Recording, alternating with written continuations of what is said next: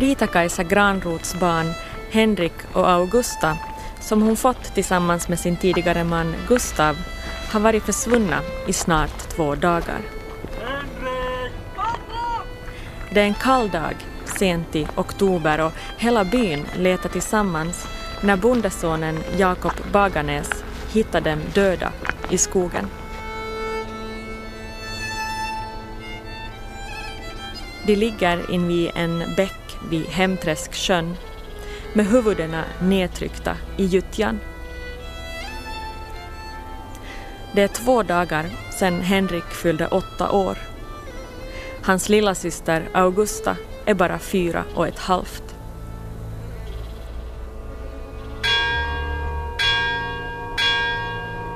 Brita-Kajsa och hennes man Karl Granroth rusar förfärat fram till platsen när de hör att barnen har hittats. Brita-Kajsa brister ut i gråt och Karl konstaterar genast att barnen måste ha drunknat när de försökt ta sig ut på sjön. Bredvid dem ligger nämligen en flatbottnad eka kallad ökstock. Det är en fruktansvärd syn. Fyraåriga Augusta bär en huvudduk som är hårt fastspänd över ansiktet. Barnens ansikten är gyttjiga men skorna är helt rena. En detalj som är viktig att komma ihåg.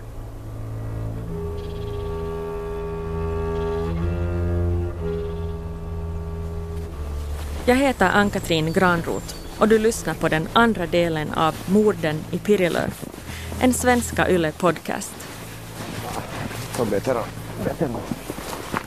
På den här vinterns mest snörika dag har jag och Jan Envall bestämt oss för att försöka ta oss ut till bäcken i Pirilö, till platsen där man hittar barnen. Och genom att se platsen förstår jag att det här inte bara är en historia. Platsen finns där. Det som hände där har hänt på riktigt. Så var, jag skulle i princip är det här sten så, men på andra sidan bäcken då vad jag nog förstod att det skulle vara. Men var hittar man barnen? Var det ännu längre bort eller? Nej, alltså det var på det här Riktigt stället. här? Ja, för det var ju mordplatsen är ju samma som de de hittade ju den på mordplatsen helt enkelt. Ja, precis. inte blev det ju förd någonstans. Ja. Och det fanns ju en, en ekstock, alltså en, en båt som de använt på det här hemträsket och som ju inte är sköna mer utan det är ju en mosse eller sankmark idag. Men nu är det lite skrämmande att vara här. Alltså jag har ju nog visst att det har varit ett mord i, i bäcken men jag har ju inte visst exakt var det är. Ja. Så nu känns det ju lite kusligt det här stället. Plus minus 10 meter ifrån det här stället. Ja. Som att det är sjökanten till det, de har dragit upp båten. Och nu har vi bakom kulla som var skydd. Liksom det blir ju Mm. gär helt enkelt. Kommer man ifrån det. Nu är det bara jag och Jan som går här i den lite kusliga delen av skogen i Pirilö. Men i oktober 1859 är det fullt med folk från byn som har letat efter Henrik och Augusta.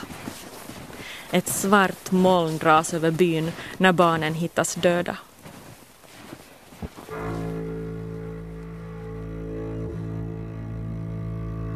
Det är en hemsk och mycket sorglig tid på hemmanet i Pirilö. Brita-Kajsa gråter och Karl är också tyngd av bekymmer.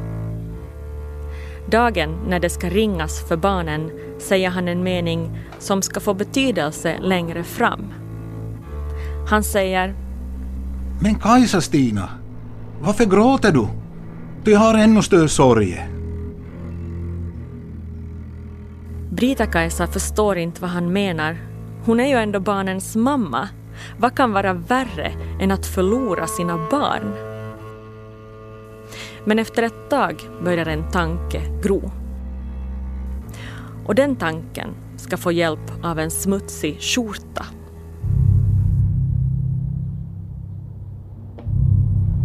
Kort efter att barnen dött hittar Brita-Kajsa en av Karls skjortor. När hon ser hur den ser ut kanske blodet isar sig i hennes kropp.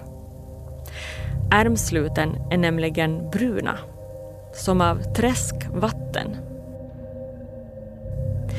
Hon visar skjortan för sin svärmor, sina svägerskor och för två pigor. De luktar på skjortan och tycker att den luktar gyttja. Det kan väl inte vara ett sammanträffande? Brita-Kajsa blir övertygad om att Karl har någonting att göra med barnens död och hon anklagar honom för mord. De bråkar så högt att grannarna hör det. Men Karl bedyrar sin oskuld. Han är säker på att någon annan måste ha gjort det. Att de stackars barnen har någon fiende där ute. Hur skulle jag ha ett samvete till ta livet av barnet? Då jag inte ens har samvete till ta livet av en katt. Jag kan inte begripa vem som skulle vilja med på mitt hus så ont att barnet får lägga livet till. Hur kan någon ens tro att jag skulle kunna vara skyldig till barnets död?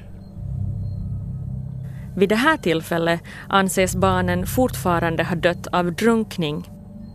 Men när kronolänsman Johan Fahler låter obducera dem kommer man fram till att det inte alls är dödsorsaken.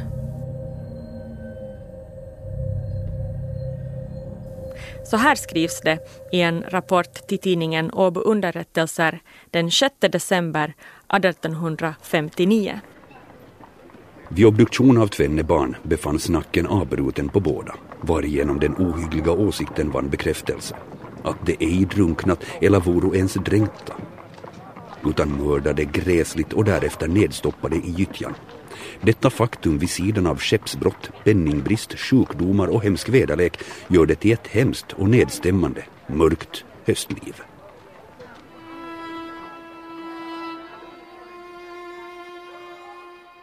Barnen har alltså brutit nacken.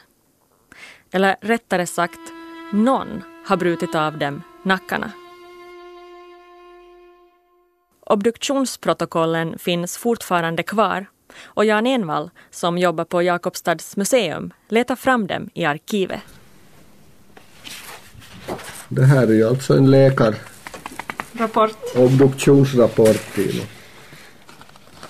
Så det här har han suttit och skrivit då strax efter obduktionen antar vi. Den avlidna som är fyra år gammal och uh, mera späd kroppsbyggnad hade den 17 oktober, alltså förra veckan, uppgjord jämte sin broder Henrik blivit dödfunnen med huvudet med nedstoppad i den så kallade Hemsjöbäcken. Styvfadern misstänktes ha de misstänker det direkt i det här är ju en ren beskyllning.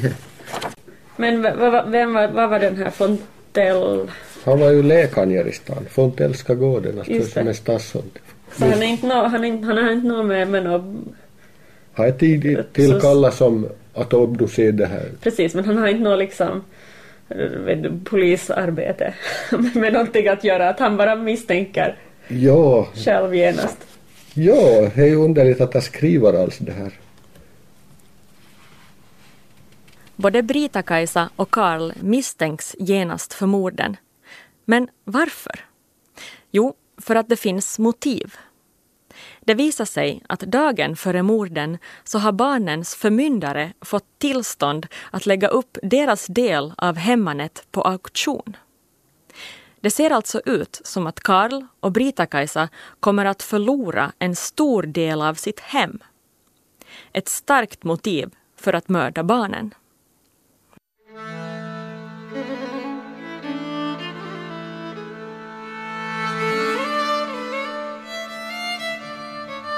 Men ifall det nu är så att Karl och Brita-Kajsa mördat sina barn för att få tillgång till hemmanet så har de gjort ett grovt misstag.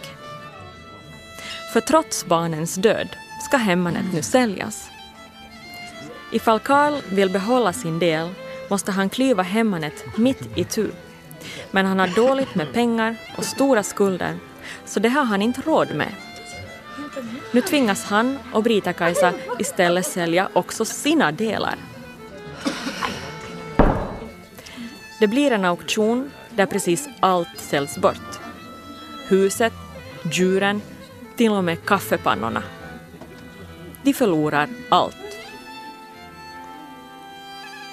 När jag kollar närmare på vem Karl är skyldig pengar dyker hans egna släktingar upp. Han har stora skulder till sin farbror som har flyttat bort från Pirilö och istället byggt hus närmare Jakobstad, i Kivilös. Under auktionen budar Karl också på sina egna saker eftersom han och hans familj ju fortfarande behöver en del av dem för att kunna leva vidare. Han köper till exempel en ko och tre bord. Ett av borden ska bli det bord som används under hans egen rättegång. Bordet finns fortfarande kvar och ska många år senare doneras till museet i Jakobstad. Jag och Jan går och tittar på bordet som för tillfället finns i den gamla prästgården i stan. Och ja, alla verkar veta vad det är för bord. Där är det här bordet. Jaha, taas on tämmönen vanha pöytä. Murha, joo. Murhaajapöytä. Murhaaja. Bra text. Bord vid vilket Pirille Karl rannsakades. Donerat av Granrotsgård, Pirille. Så man kan tänka sig att han har liksom suttit vid det här bordet då, kanske Karl, eller åtminstone rört i det. No, det är ju hans eget bord. Han har ju suttit och ätit vid det här år ut och år in säkert. Det känns konstigt att stå här och röra i det bord där Karl har suttit. Det känns nästan som om jag själv är en liten del av bordet. Det är nästan lite heligt. Och ju mer jag får veta om Karl, som alltså bodde på samma gård där jag också har växt upp, som bär samma efternamn som jag, desto mer kluven blir jag. Jag vet inte riktigt hur jag ska känna inför honom. Och för att få klarhet måste jag gå vidare. Vi går tillbaka till år 1859. Efter auktionen ska Karl stå till svars för det han misstänks för. Mordet på sina två styvbarn. I samband med rättegången skriver en präst ut ett intyg som ska beskriva Karl som vid tillfället är 38 år gammal och Brita-Kajsa som är 32.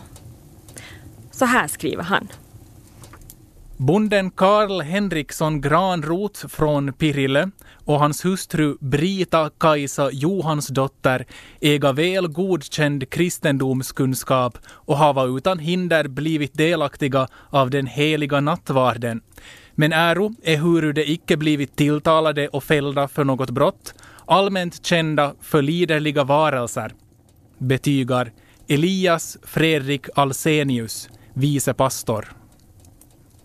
Med liderlig syftar man oftast eh, den här tiden på att de dricker stora mängder brännvin och inte riktigt sköter sig som gott folk. Vanligtvis hålls rättegångarna under färdigt inlagda ting, som till exempel ett vinterting. Men nu inser man att det här är för stort för det. Därför hålls de första dagarna under så kallat urtimating som hålls på Karls hemgård i Pirilö. Vid ett av borden han ropat in på sin egen aktion. Rättegången börjar den 5 december 1859. Karls hustru, Brita-Kajsa, är en av de som får vittna först. I rättegångsprotokollet beskrivs hon vara en kvinna av vanlig växt med ljuslätt hy, mera spetsig näsa och ljusbrunt hår. Nu ska rätten ta reda på hur det kunde gå en hel dag utan att hon märkte att barnen var borta. Hon berättar att hon den 15 oktober runt tretiden rott iväg till Granholmstorp tillsammans med en av pigorna. Syftet med besöket är att prata om ett lån av sex alnar lärft, alltså ett tyg, med dottern på torpet. Vid halv sex-tiden kommer hon hem igen och ser en massa barn leka på gården. Hon antar att Henrik och Augusta är med där någonstans och går därför genast och lägger sig. På den här tiden är man inte så noga med barnen. De får springa omkring lite hur som helst och det är dessutom pigorna som gör dem redo för natten så Brita-Kajsa behöver inte ha något ansvar för dem om hon inte vill. Att gå och lägga sig redan klockan sex låter ändå lite märkligt tycker jag. Visst gick man och la sig tidigare på den tiden men vid sex hade de inte ens ätit middag på gården. Så någonting är lite märkligt här. Och det kanske också domaren tycker. Även tjänstefolket kallas in för att vittna och pigan Anna-Lisa, som åkte med Brita-Kajsa ut till Grönholmstorp, förhörs kanske extra noga. Det kommer fram att Brita-Kajsas vittnesmål stämmer, men en sak har hon hållit för sig själv och det är att det dracks ganska mycket brännvin de här dagarna. De hade ju druckit rom mycket där före. De sov ju bort hela halva lördagen där före, för de hade ju tydligen druckit mycket rom och sen får hon ju direkt, då hon vaknade, får hon ju dit till det torpet och skickade pigan efter, vad var det, 1,3 liter rom till. Sen dagen direkt dagen efter. Vilket förhållande hade man till brännvin på den här tiden? Var det någonting fult? Eller hur, hur sågs det på spriten? Det var inte fult inte, utan det fanns ju i alla hus. Det fanns ju inte någon, någon slags nykterhet på det viset som vi... Utan brännvinet fanns ju helt enkelt och det var ju, man skulle ta sin morgonsup och det hörde ju till en sup lite här och en sup där. Men det här så var ju rent eh, missbruk som de höll på med. Det. Så det här hade ju gått för långt. Och det är ju därför de kallas för liderliga varelser, att de hade inte någon kontroll över det här något mera. Så, och det sågs ju förstås inte som något acceptabelt inte. Både Karl och Brita-Kajsa dricker sig fulla på rom. Kanske är det därför som Brita-Kajsa går och lägger sig så tidigt. Pigan Anna-Lisa berättar att hon vid kvällsmaten funderat var barnen kan hålla hus, men att Karl då lugnat henne och sagt Men nu lär de komma än. Vem vet vad de löper? Jag hörs ju barn på gården än. Då hade alltså Karls egna söner Johannes och Gustav fortfarande lekt där ute. När Gustav och Johannes kommer in, men inte Henrik, antar hon att barnen sover över hos någon granne. Men det gör de inte. De ligger kalla och ensamma nere i bäcken. Bara 450 meter ifrån sitt hem. 450 meter ifrån sin sovande mamma.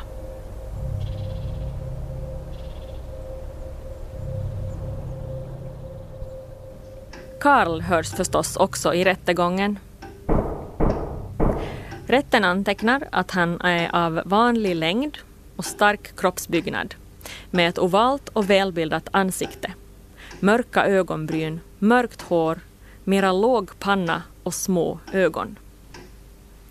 Under rättegången uppfattas Karl som ganska självsäker och stundvis kanske till och med arrogant.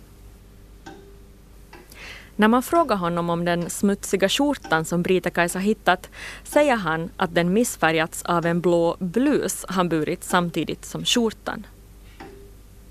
Tyvärr kan skjortan inte visas upp under rättegången eftersom den blivit tvättad.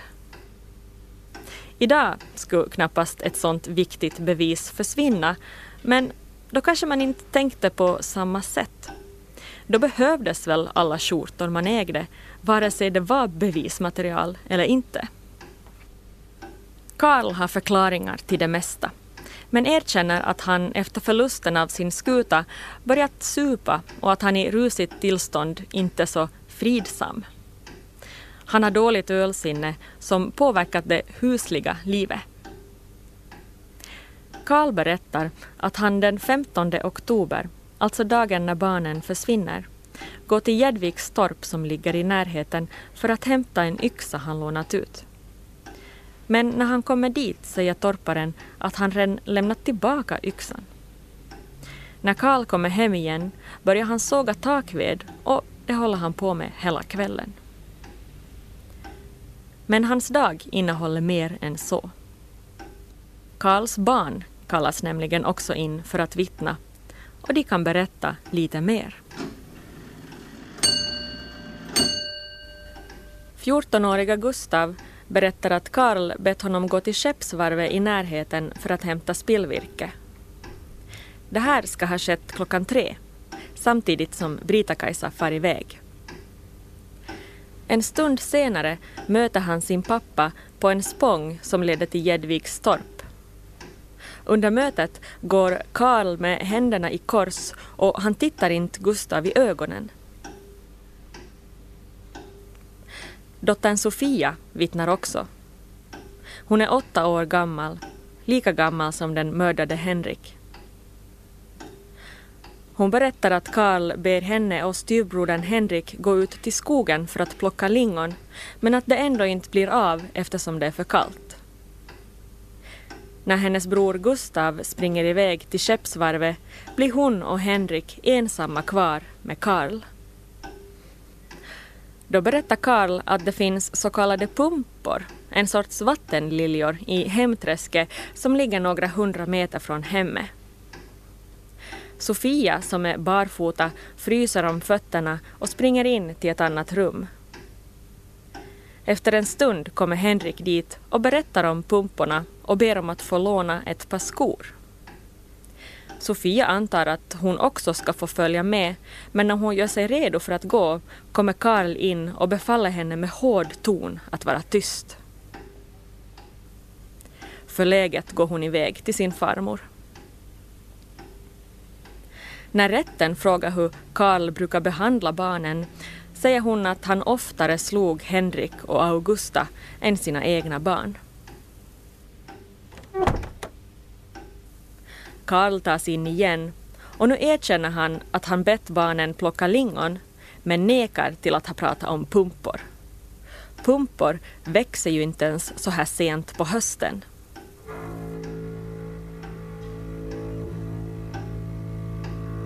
Nu kan man ju fråga sig varför han vill att hans egen dotter ska bege sig ut i skogen om det nu är så att han bestämt sig för att mörda sin styvson Henrik. Mycket tyder ändå på att det är Karl som är skyldig. Men så länge han inte erkänner det kan det inte bli någon dom.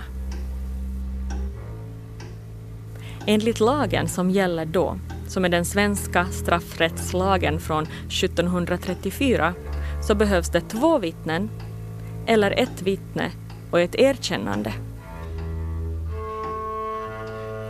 Om Karl bara nekar till allt genom hela rättegången så kan han gå fri. Domaren försöker gång på gång få honom att erkänna men han blånekar. Rätten skickar till och med en präst till honom som ska få honom att erkänna men det fungerar inte heller. Karls rykte blir sämre och sämre och snart verkar alla vara övertygade om att det är Karl som gjort det. Utom Karl själv. Han hade ju då sina religiösa anhängare från början och var storrik, hörde till bondadeln. Så han var ju säkert aktad bonde till först.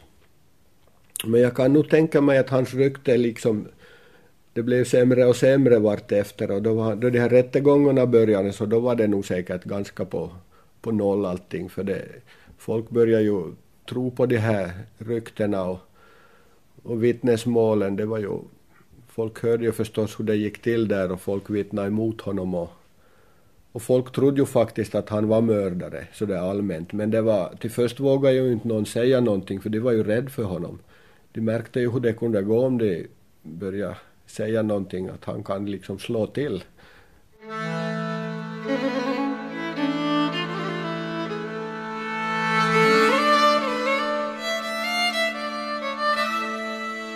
Men sen händer någonting som får den här historien att vända. Vi är inne på dag fem av rättegången under ett andra urtima ting den 20 januari 1860. Karl har alltså nu suttit häktad sedan den 5 december.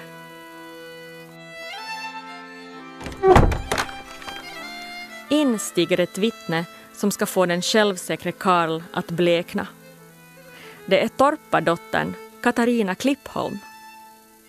Hon berättar att hon just den här dagen befann sig i Pirilöskogen för att plocka lingon. Hon befinner sig ungefär två bösskotts håll, alltså ett par hundra meter, från bäckmynningen när hon hör ett barns klagande läte som sen snabbt tystnar. Hon hör en barnröst som säger ”Vad tänker pappa göra med oss?” och en hård mansröst som ger ett kort svar. Men var tyst!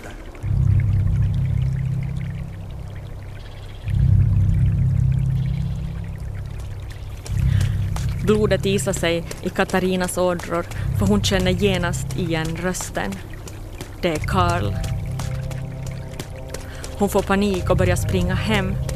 Det är fem kilometer dit och när hon kommer hem är hon fortfarande så rädd att hon inte vågar berätta vad hon varit med om.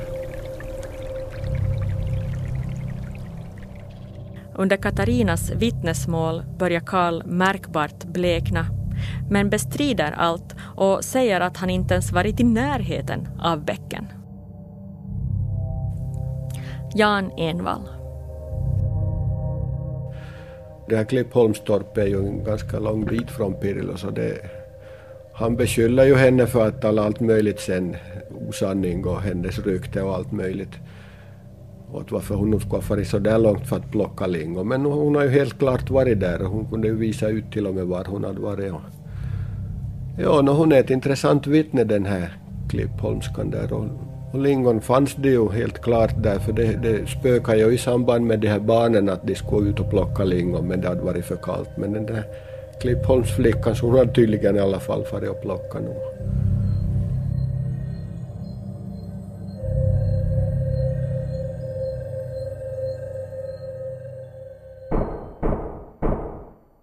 Den 21 januari fortsätter rättegången och åklagare Faler visar upp brev som Karl fått i häkte.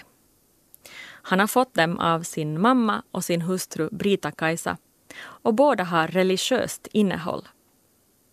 De flesta brev man skrev på den tiden var såna eftersom Bibeln oftast var den enda bok man hade och därför fick stå modell för de egna skrivelserna.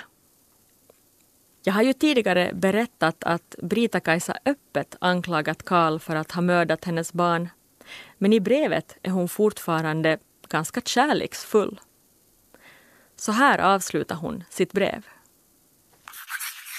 I detta öde som du nu är uti, jag lämnar dig i Herrans hand. Han måste ställa saker rätt, för jag kan ingenting göra, om jag så huru gärna ville. På det får jag sluta, jag orkar ej mer skriva. Mitt hjärta, det är sårt. Mitt samvete är bedrövat. Varpå jag sluta må att göra brevet kort. Vi får väl talas vid. Jag glömmer dig ej bort. Din maka Katarina Granroth. Åklagaren lämnar också in ett intyg på att kapellanen Helander talat med Carlo och uppmanat honom att erkänna.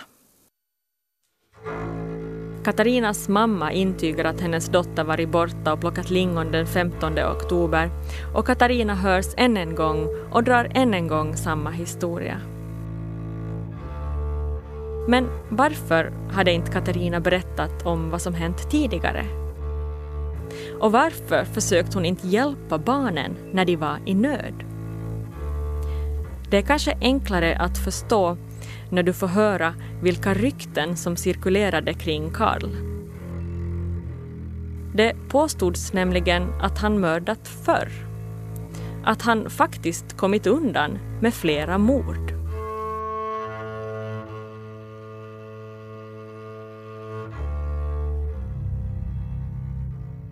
De här ryktena ska nu också komma upp i rätten Åklagaren tillkännager misstankar om att Karl ska ha förgiftat sin första fru Kajsa Stina vid jultiden 1854 och sin bror Gustav vid nyåret samma år.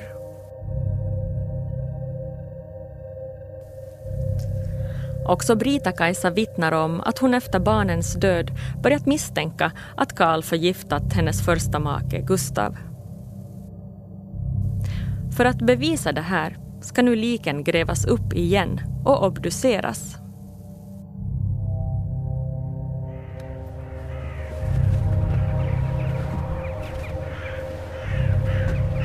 Jag åker ut till Pedersöre kyrka för att leta efter fyra gravar. Någonstans här ligger Kajsa-Stina, Gustav och barnen Henrik och Augusta. Men var exakt kan jag inte veta för det finns inga gravstenar. När Kajsa-Stina och Gustav dör finns det ingen gravgård så de begravs riktigt nära kyrkan. På gården kan man väl säga. När Henrik och Augusta dör så har man precis anlagt gravgården och ingen vet om de vilar med sin pappa eller på den nya gravgården. Men jag vet i alla fall att det var här de begravdes. Och i väntan på vintertinget är det här man gräver upp liken av Kajsa-Stina och Gustav. Vid obduktionen kan läkaren konstatera att Kajsa-Stinas foster var sju och en halv månad gammalt när det dog och att både Gustav och Kajsa-Stina högst antagligen inte dött av någon sjukdom utan av arsenikförgiftning. Kropparna är nämligen svartnade, hårdnade och ordentligt mumifierade. Så ska ett gammalt lik som legat i jorden inte se ut. En sak som kan få lik att bli mumifierade på det här sättet är däremot arsenik. Men finns det något vittne som kan bestyrka det här? Karl själv, han nekar ju såklart. Jag är oskyldig. Jag har aldrig haft någon arsenik. Och jag vet inte ens hur det ser ut. Jag kan inte förstå eller förklara hur det här har kunnat hända. Ingen har sett Karl ge arsenik till de döda. Men nu kommer ett vittnesmål som pekar på att Karl faktiskt ljuger i det här fallet.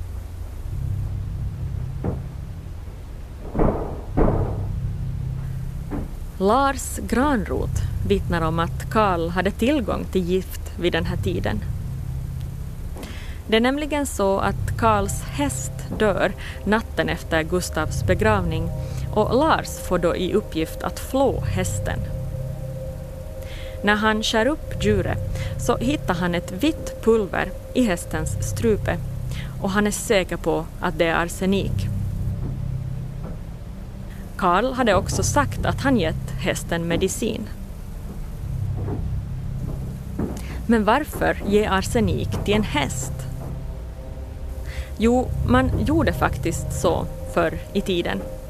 Arsenik användes som medicin så att hästarna skulle bli piggare och orka jobba hårdare. Något djurskydd, det fanns inte på den här tiden. I det här fallet verkar det som att Karls stackars häst råkat få för mycket arsenik. Karl nekar och säger att han köpt hästens medicin på apotek och att det inte var arsenik. Men nästa dag fortsätter man diskutera huruvida Karl kan ha haft tillgång till gifte. Då kallas Jakob Kristola in. Han vittnar om att Karl begärt att få fluggift, alltså arsenik, från honom och att han då också sagt att han tidigare fått det av hovslagare Lindala från Lilltjuro. Jakob kommer ihåg det här eftersom han tyckte det var konstigt att Karl ville ha fluggift mitt i vintern.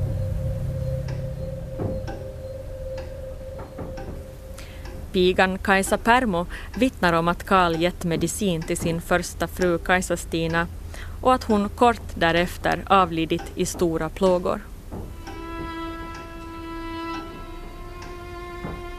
Hon säger också att Karl sökte sig till Brita-Kajsas sällskap och att han omfamnade henne och hade lösaktigt och kättjefullt prat under tiden han var gift med Kajsa-Stina.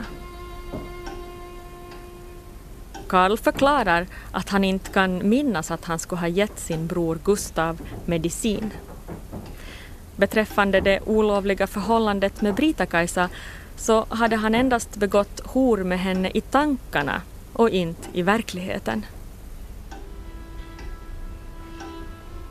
Brita-Kajsa däremot, hon erkänner att då Karl hela tiden frestat henne så hade hon under andra året av sitt äktenskap med Gustav dukat under och förövat hor med Karl.